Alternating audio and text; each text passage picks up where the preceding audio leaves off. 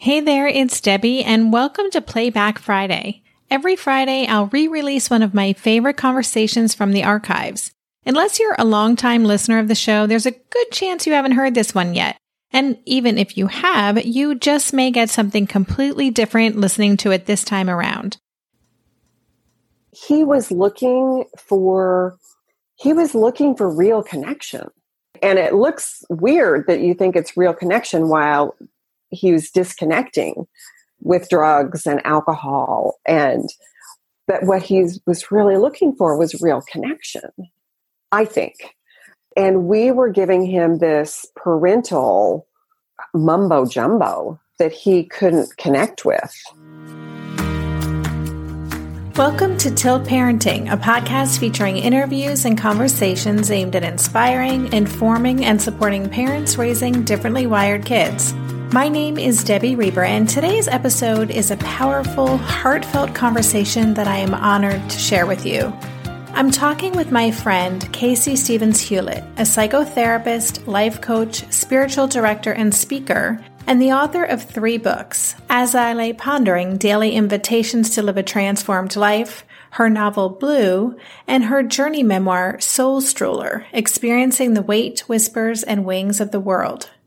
Kayce and I have been friends for many years, and she was a compassionate listener and empathetic friend as I was going through some of my most challenging years with Asher.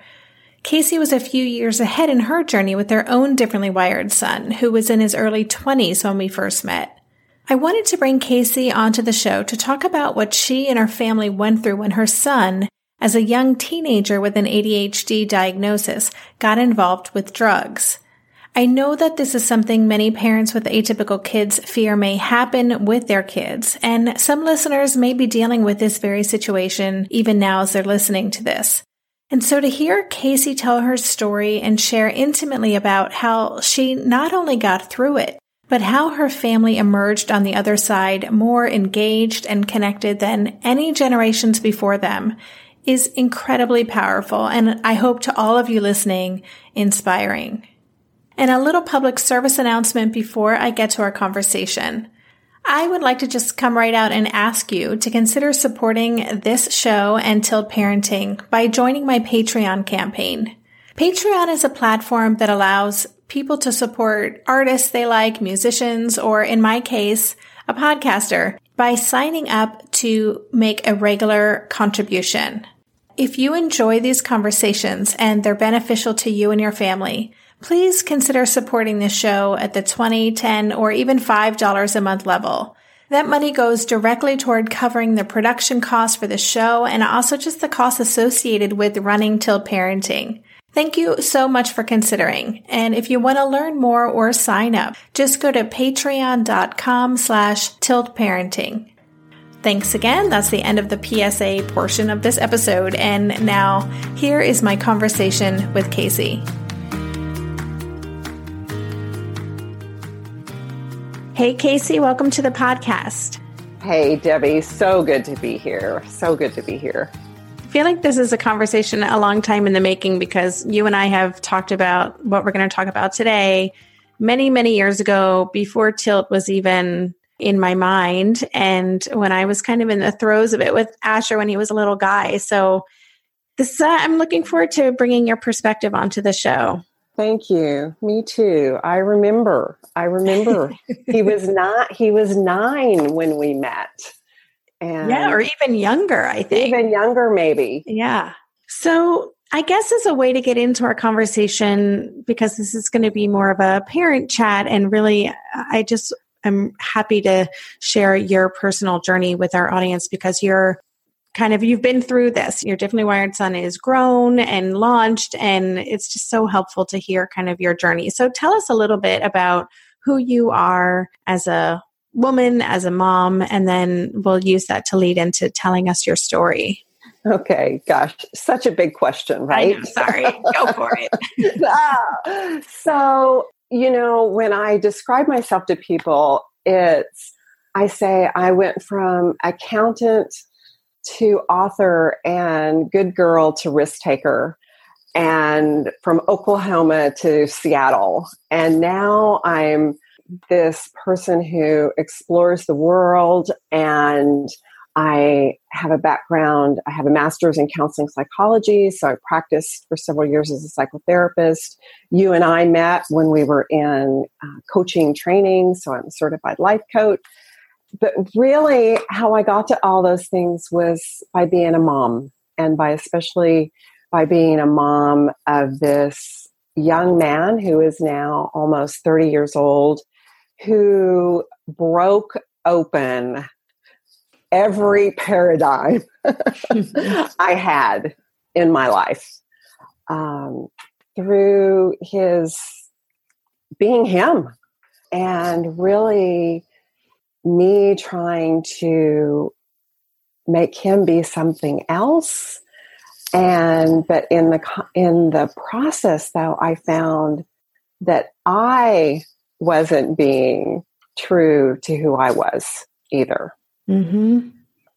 Why don't you tell us about your son then? Tell us what, you know, you probably know that most people listening to this podcast, well, you know, kids are all over the age range. A lot of parents who are listening to this have kids who are in those elementary school years where things are just really, really becoming challenging, and they're getting more information about what's going on, and, you know, the choices that they may feel that they have are looking more and more limited. So can you tell us a little bit about your journey back in those years? Yes. So my son is, I call him Jonathan. Now that he's a grown man, he goes by John. But I still, he's like, Mom, it would be weird for you to call me anything else. And so Jonathan came along, and he was very artistic. Like, he could draw from the moment he could hold a pencil. And I was from this family that was very structured. Like, you know, you color within the lines, and art wasn't a part of our life. And so from the beginning, there was this frustration because he was messy, he was wild, he was creative, and I'm trying to keep the kitchen counters clean. But I didn't know anything else. And so I think about some of your calls with the calls you've had with Darren, and this idea that, well, this is how we were raised and it worked for us. Mm-hmm. So, which is like, oh, it so didn't work, you know, I mean, it was how it was. But so we found that he was pushing these boundaries, and like when we would ask him to do something, he pushed back, and we were frustrated with what to do. And so we weren't impressed with the public school system close to us. And so we were in a church community, and they said, oh, he needs structure. He needs structure. And so everybody kept telling us that he needed structure. And so what we realized was that it was probably fourth grade, he got an ADD diagnosis. I'm still... You know, I still don't even really know what to do with that diagnosis, but it was helpful for us. But I remember when I was reading Differently Wired, and I came to this section, and it was these kids that they just don't quite fit in the classroom, and the teachers are calling, we're getting the teacher called, and he's that kid. Mm-hmm. You know, he's that kid. And then the parents start to look at me sideways, like, oh, she's the mom of that kid. Yeah. And so he started to get this label. And, you know, when I read Asher's story, it brought so much back to me because I was still so unaware at that time of what was going on and what was probably going on in his little body, where he just wants to create. And then the other thing was he doesn't transition well. And so if he's into something, he's really into it, right? And then somebody says, okay, time to stop, clean up, put the stuff away. And so we were just meeting these battles all the time, and it was happening at school, and then it came at home because we didn't understand what was going on. And so things began to escalate. and this anger from him and then from us. And there were times that I was just like, who am I? I'm like, who is this person? Because as he got bigger, you know, I couldn't just like pick him up and put him in timeout. Mm-hmm. And I don't know how much further to go into the story, but ultimately, long story short, he ended up turning to drugs and alcohol to kind of soothe his discord with the world and with himself. And that was when he was, probably started when he was 13. We found out right after he turned 14. Wow. So as much, you know, I can imagine these are painful things to be talking about, but I also know that this is something that I think so many of us listening to this conversation, including myself, you know, we've read the articles, we've read the clickbait, the headlines about that there's a higher risk for differently wired kids, specifically kids with ADHD, ADD, you know, to have problems with drugs and alcohol. So can you tell us a little bit about just what was that like for you? How did you move through that? And I know it wasn't a quick fix. Right. But tell us a little bit about your journey through that. Yeah. So what happened was when he was 13, we had tried everything school-wise, and ultimately when he was in 6th grade, we brought him home and I homeschooled him for a year and a half. And that was really a sweet time. And I started to learn how he learned. And then, but at the end of that time, he so desperately wanted to be a normal kid. And so we made a deal with him that if he finished all of his schoolwork at a certain time, he could enroll in school at the end of the year and go to the public school. And so he was 7th grade. This was 7th grade. And he went, and it was a disaster. It was just, I mean, you know, putting a kid in at that time of year, you know, everybody's bonded there, you know, and it's middle school, right?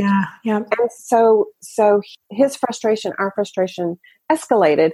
And so he went away for a year to it was basically a behavioral modification school.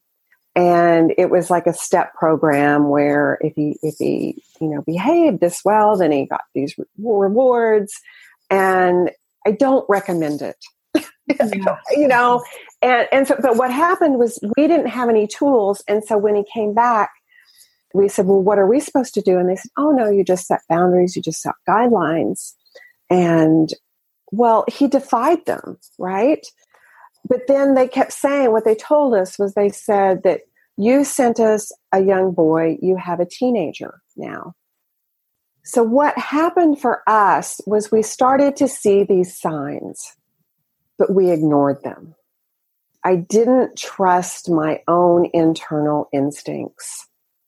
I didn't trust that something was bad. Why do you think that is? You know, that's my bigger story, Debbie. That's my bigger story. If I was raised that everyone else had the answers, that there were the experts. And so these experts were telling me that these were normal teenage behaviors.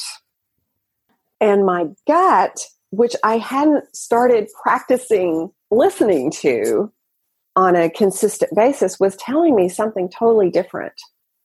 And that's why, you know, I hesitate even, you know, I go, oh, I'm going to be on this call. I have this experience and I by no means am an expert on anyone else's child, right? Mm-hmm. But I had this experience of believing that I believe in good too. And so I didn't want to dive into the fear of, like you said, the clickbait, the things. And I thought, no. And this example that keeps coming to my mind was like, he was very fastidious and he loved shoes and, you know, the Michael Jordans they used to be and all these things. And well, he was kind of obsessed with cleaning his shoes.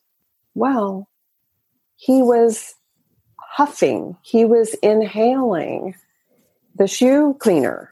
Oh, wow. He was killing his brain. And it was happening right under my nose. And I feel so foolish. And I believe me, I've gone through hours of the what ifs if I'd done something differently. But we were in this place because he was this, 13, 14 years old, and they start to change. And so, but we didn't have this, I think what it was, he didn't trust us and we didn't trust him in a way to communicate on an authentic level. And so, and I think the reason for that was because I wasn't communicating with myself on an authentic level. I kept believing that if I follow these guidelines, if I do what everybody else is telling me I should be doing, then it's going to work out. We'll be right back after this quick break. There's so much more to maintaining a healthy gut microbiome than eating a balanced and healthy diet, travel, certain medications, and of course, something many of us have plenty of in our daily life, stress, are just some of the other factors that can totally throw off our systems. Enter Ritual. They created Symbiotic Plus, a 3-in-1 supplement with clinically studied prebiotics, probiotics, and a postbiotic to support a balanced gut microbiome.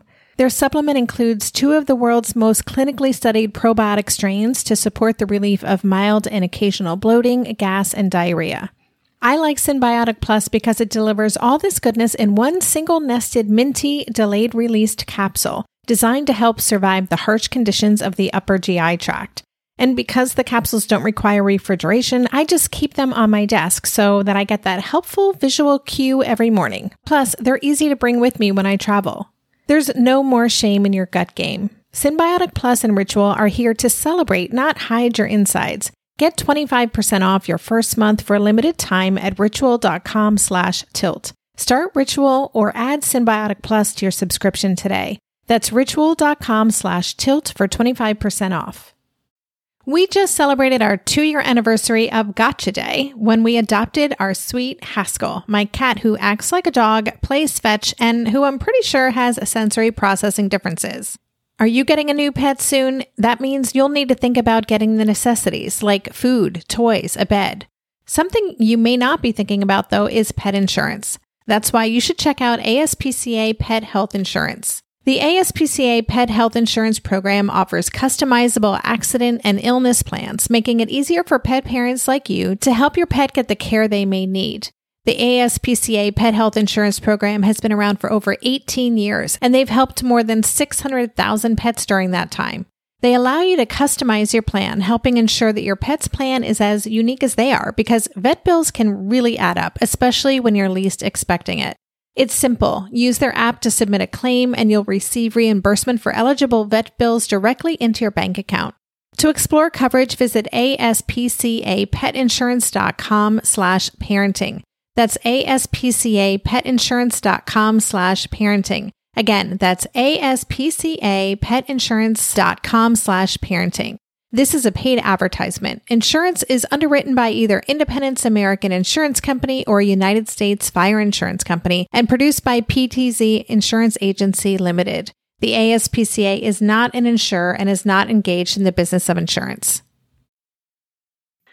There's so many pieces of this that I kind of want to dive into, but I think, what you're speaking to now is something that I'm certainly connecting with. And I think that it's not even that it's denial. It's just, it's kind of not knowing how our experience really fits in. It's not trusting ourselves. It's not even having other people to talk about who can identify with our experience. So we really are kind of operating in a vacuum in many ways. And there's a lot of just crossing fingers and hoping that things work out. Right. Well, and it was a really scary time for us. It was really scary and it was really frightening.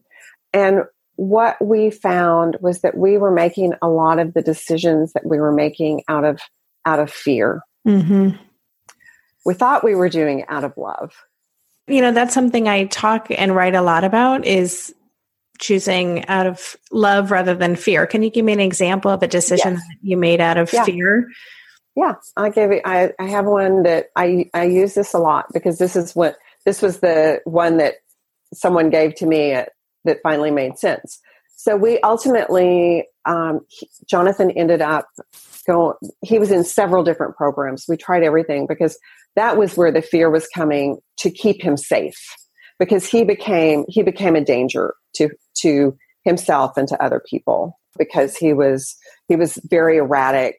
So we found a wonderful, it was a therapeutic boarding school, and they required that the parents be involved and the parents do their own work, and that they weren't there to fix our boys, that our boys aren't broken.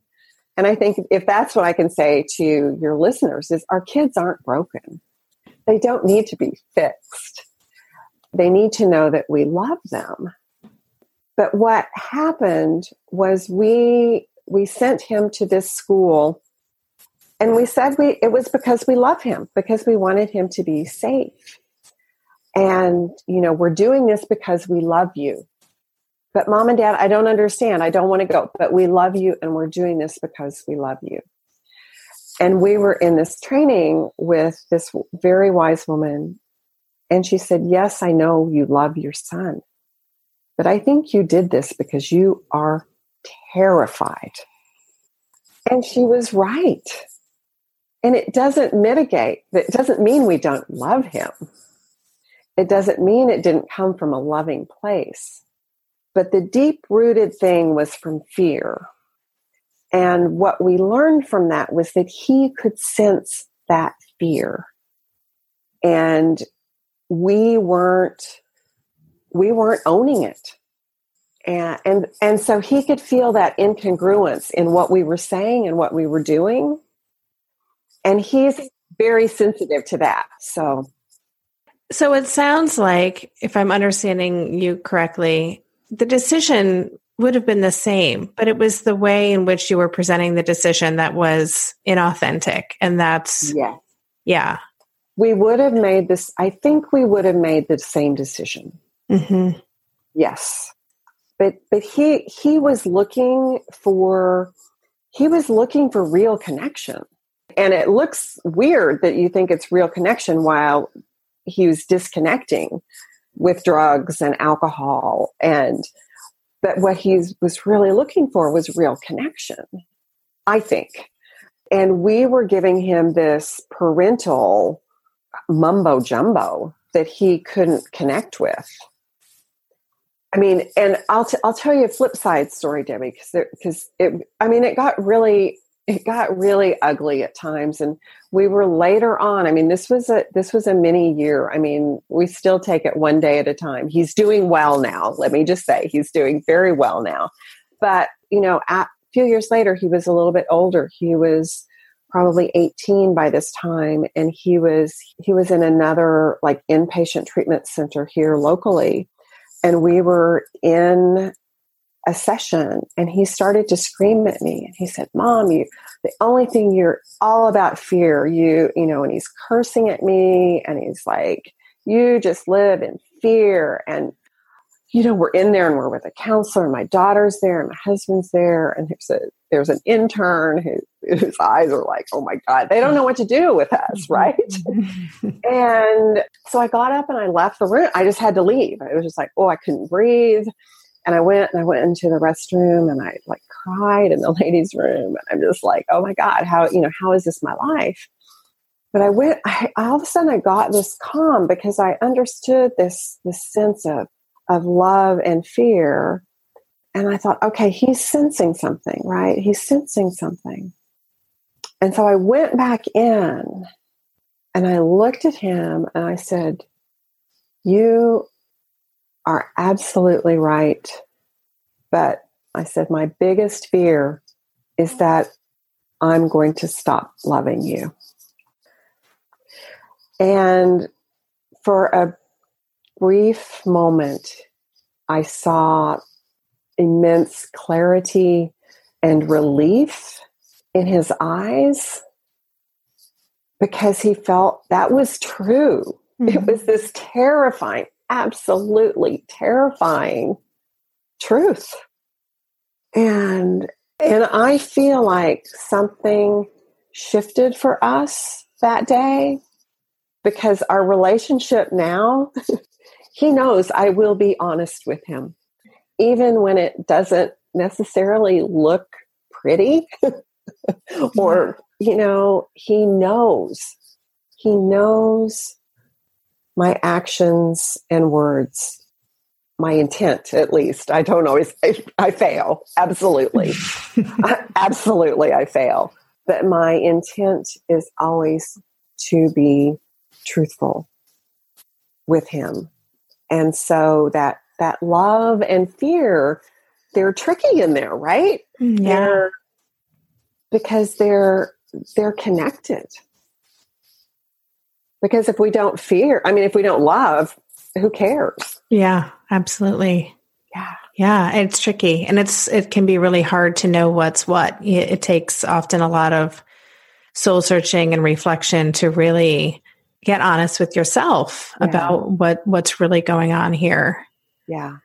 So would you say, you know, was that moment where you shared that with him, you know, in that honest way, was that a turning point for you? Or, you know, how did you come to terms with what was happening and be able to make this shift so you could have a more honest relationship with him and with yourself? Right.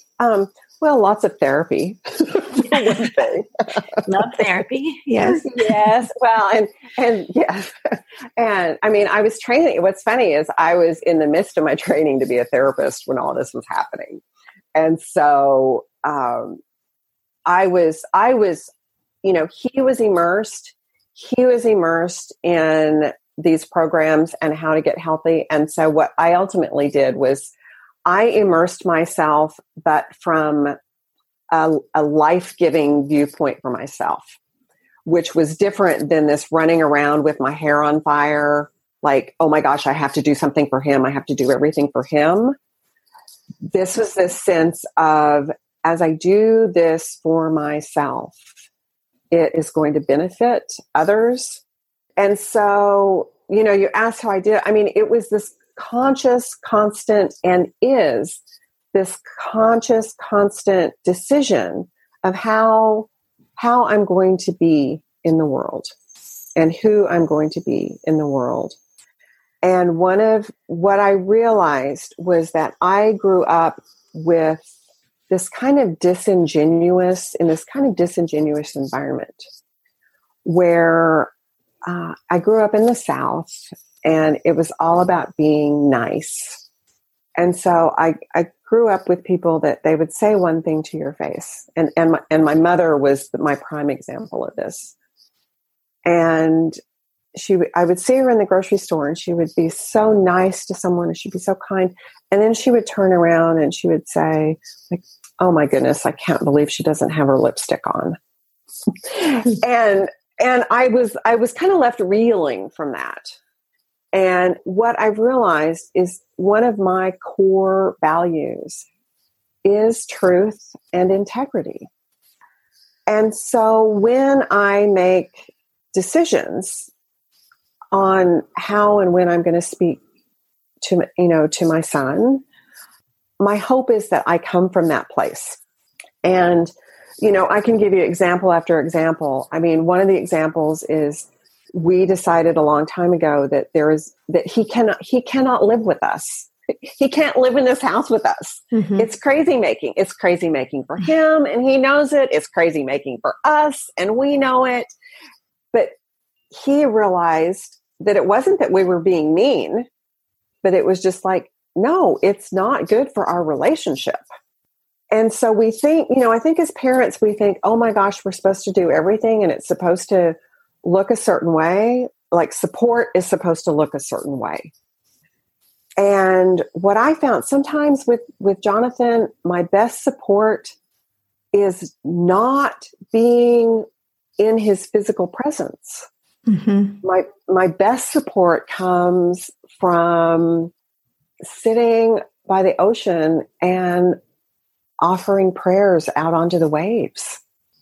And so I think with our children, it's what happened for me in that moment when I stated my fear was that it was my greatest fear that I would stop loving this child.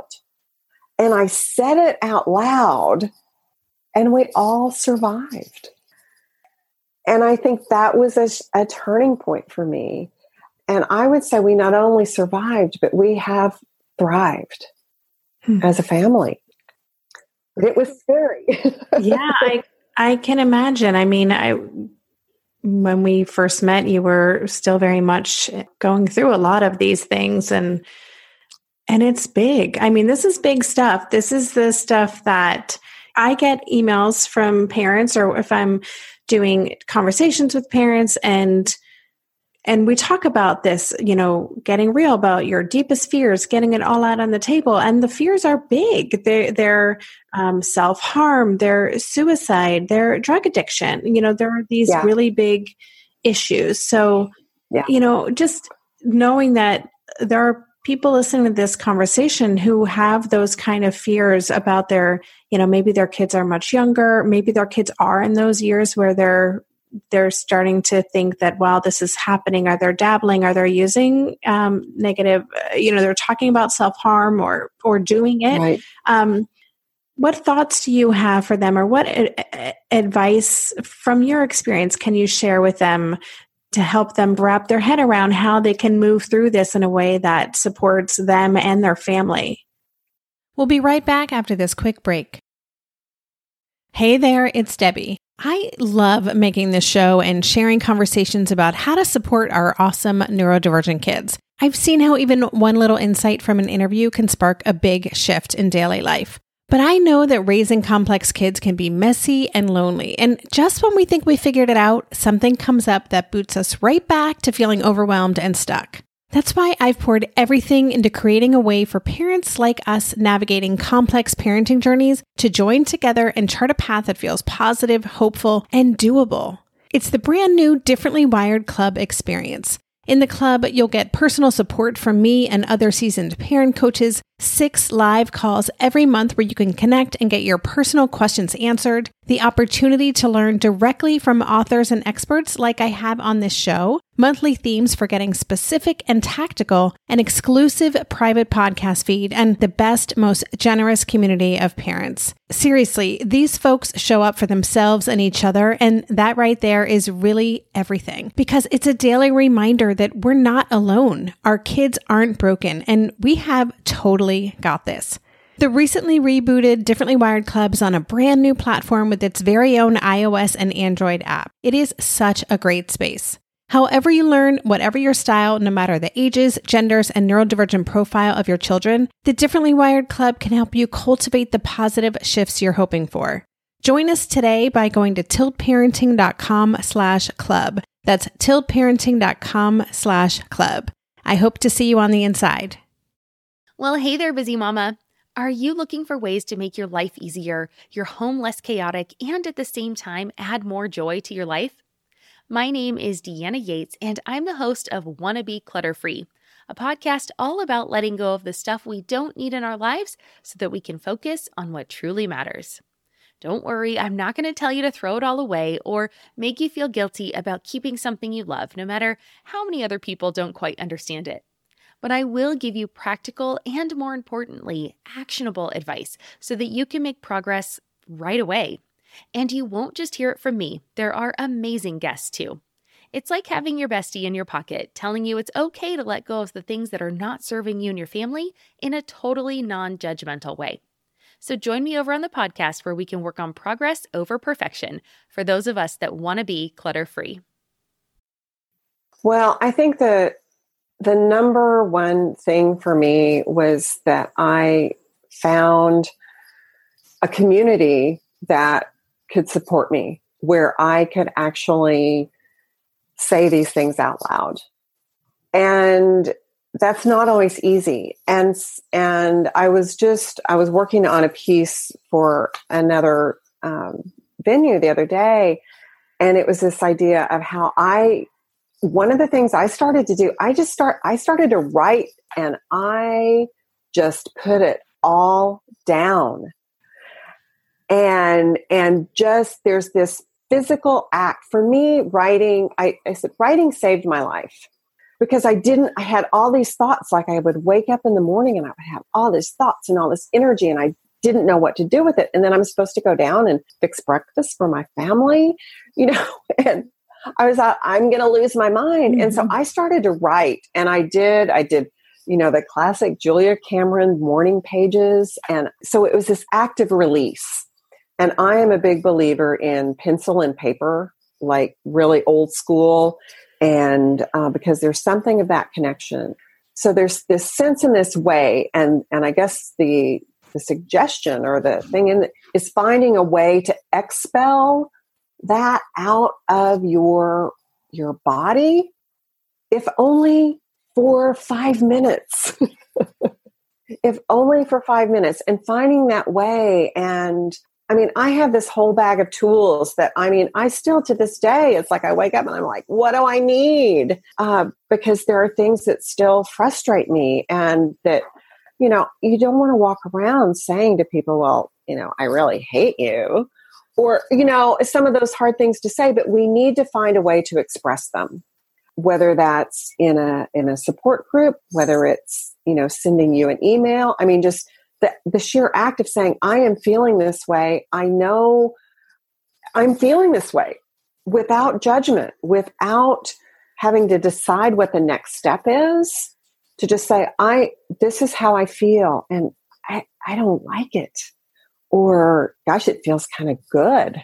Or, there's something about truth, and whether it's you speak it to your cat or your dog, and you find a place, whether it's a person, whether it's a place in nature, whether it's just between you and your notebook, a place to release some of those things. And I used to think that if you said something, or if you wished something, or if you wrote something down, it was absolutely going to come true, like it was jinxing things. And, and so I'm a bigger believer in releasing, so that we can make room for what we really want, which is really to love these people that are in our lives, even though in some moments that is the last thing we want to do. Mm-hmm. Because they're making our lives hell. Yeah. But finding a way to support yourself if there's no one else that can help support you. Right.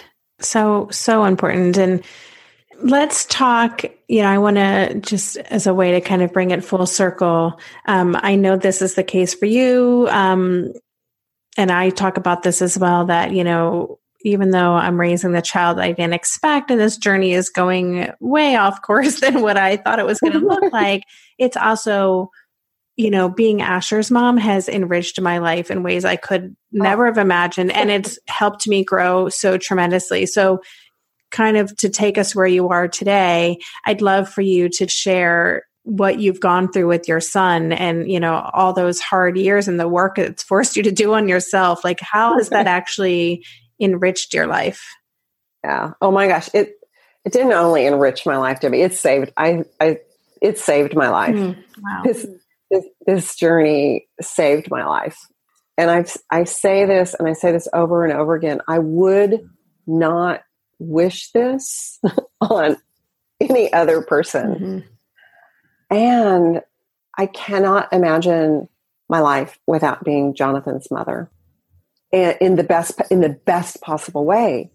And so I indicated, and I said, I came from this very structured, very, very narrow, very small vision of what life could look like.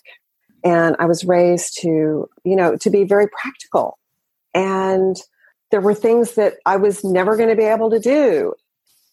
And my life now, I literally have to pinch myself every day to go, this is my life. As I said, I went back to school in the midst of this, and I studied counseling psychology. And so I started to do that. And then in the midst of that, I started to write. and I had some other teachers, and I learned this idea of being present. And then when I was 45, I got my first passport. I'd never had a passport. Wow. And anybody that knows me now is just like, what? Yeah, I'm surprised by that. Yes, because you and I have met in Paris and Italy, and I travel the world, and I write books, and I have this amazing 4-year-old granddaughter that is Jonathan's daughter. Adorable. And yeah. Yes. And I wasn't ready to be a grandmother. And so I'm not. I'm Yaya. And Violet and I picked it together. But we loved it because it said more, it sounded more like yes. Mm. It sounded like yes. And what I've learned through this journey with my son is ways to define yes in my life and no in my life. And really crystallizing each moment. And I laugh as I say that because some of my moments are filled with binge watching Netflix. But and then there's this idea of grace and offering myself grace and saying, oh my gosh, I can't believe that when he was 9 years old, I had to sit on him and hold his shoulders down, and I screamed in his face. I'm like, who does that? And I go, but here we are. Yeah. And I just wrote this book that you know, and it starts with the moment we found out he had overdosed on drugs. And it's his story, but it's really my story. And I've watched him and I've talked to him about that. I'm like, I'm writing this story. I'm writing this. And he's like, that's okay, Mom. I trust you. That's good. And so to see him send me like on Instagram or Facebook and things, and he writes me these notes. He says, I'm so proud of you, Mom. Mm. And when he was in the midst, the beginning, kind of the beginning of the drug piece of it. And he was at this school where we were still untangling love and fear, and, you know, all of those things, and which we're still untangling. But he looked at me and he's just like, Mom, you're a firecracker. And I remember looking at him and I was going, no, I'm not. No, I'm not. And so he saw something in me before I did that I couldn't see in myself. Wow. And I think that's some of the inauthenticity he was bumping up against. So interesting, right? What our kids, yeah. You know, the mirror they are to us and what they show us about ourselves. It's incredible. Yeah, and what they perceive, and we can't even begin to try to guess that. I was meditating this morning, and I've been in this place right now with my daughter, and I'm like, I don't know how to be with her. I don't know, you know, she's 26, and that's a whole nother story. But I kept coming back to this, just be. You don't have to have the next step. Yeah. Because if I had planned what my life was going to look like, no way would any of the hardships have been included, but more significantly, the joys and the successes and the just sheer delight would not have been there either. Mm-hmm. Absolutely. I mean, when you just lean in and go, you know, and really go there. As low as the lows can be, the highs can be that much higher, and so much more meaningful, you know, the bright spot, so much brighter. And yes. It is, it can be such a fuller experience, just a fuller life. Yeah. Well, yeah. Kayce, thank you so much for sharing this. I really think this is going to be one of those conversations that is going to really impact people listening to the show, because It's so inspiring to hear just where you are and what your journey's been like and what's possible, even when it can be so hard to not live in that fear space and to just think this is all going to be bad. And even if things are really dark, to think there isn't a light. And, you know, I encourage listeners to check out your book. Kayce's book is Soul Stroller, Experiencing the Weight, Whispers, and Wings of the World. And actually, she's written several books. So when you look her up on Amazon, or I'll actually list all of Kayce's books on the show notes, so you can check them out.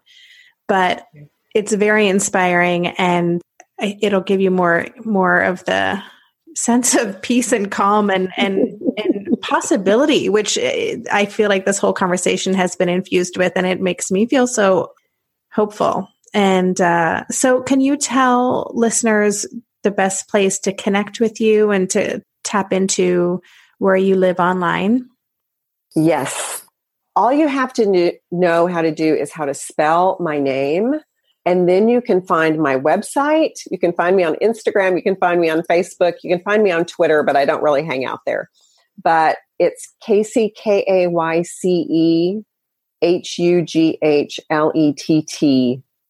KayceHughlett.com is my website. And that has my email address. I love getting emails. I am here. I mean, it's my hope.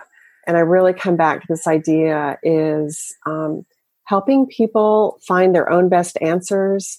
I'm great at quick conversations and emojis. I'm an emoji queen. A badge you wear proudly, I assume. A badge I wear, you know, and I can hold the hard stuff. And so I have people, you know, if you need to, if you don't have that person and you say, I'm having a really hard time and I just need to say that right now I hate my kid, you can send it off to me and I will hold that and I will bless that and I will not judge that. Mm. So find me. I'm here in the world, and I think that's why I'm here. It's awesome. Thank you so much. Listeners, again, I will leave links on the show notes. You can easily, if you didn't jot down the spelling of Kayce's name, you can easily click through to that. And thank you so much for this conversation. I think just hearing from other parents, it's so important to all of us, because we can get so, you know, wrapped up in our own little silos of pain and fear and suffering and, you know, all the other, and confusion and overwhelm and all those things. And it's really powerful to hear stories from other people. So thank you for sharing yours today and for coming on the show. Thank you so much, Debbie. You've been listening to Tilt Parenting. For the show notes for this episode, including links to Kayce Hughlett website, her books, her blog, and more, you'll find them at tiltparenting.com/session142. A quick reminder that my book, Differently Wired, is now available as an audiobook, narrated by me. To listen to a sample or to purchase it, just go to Amazon.com or Audible.com. If you haven't watched my TED Talk yet, called Why the Future Will Be Differently Wired, you can find it on the homepage of Tilt Parenting or on YouTube. TED Talks are all about ideas worth spreading, so I'm asking for your help spreading this one. I wrote the talk to challenge employers and colleagues and community members and other people in our lives who might not be raising differently wired kids to consider the importance of neurodivergence in our society. I'd love your help spreading the word to these audiences. Thank you so much. Lastly, don't forget to leave a rating or a review or both for Tilt Parenting on iTunes if you haven't done so already. Ratings and reviews help keep this podcast visible in what seems to be an ever-growing sea of podcasts. Thanks so much for taking the time to support the show in that way. That's all for this week. Thanks again for listening. And for more information on Tilt Parenting, visit www.tiltparenting.com.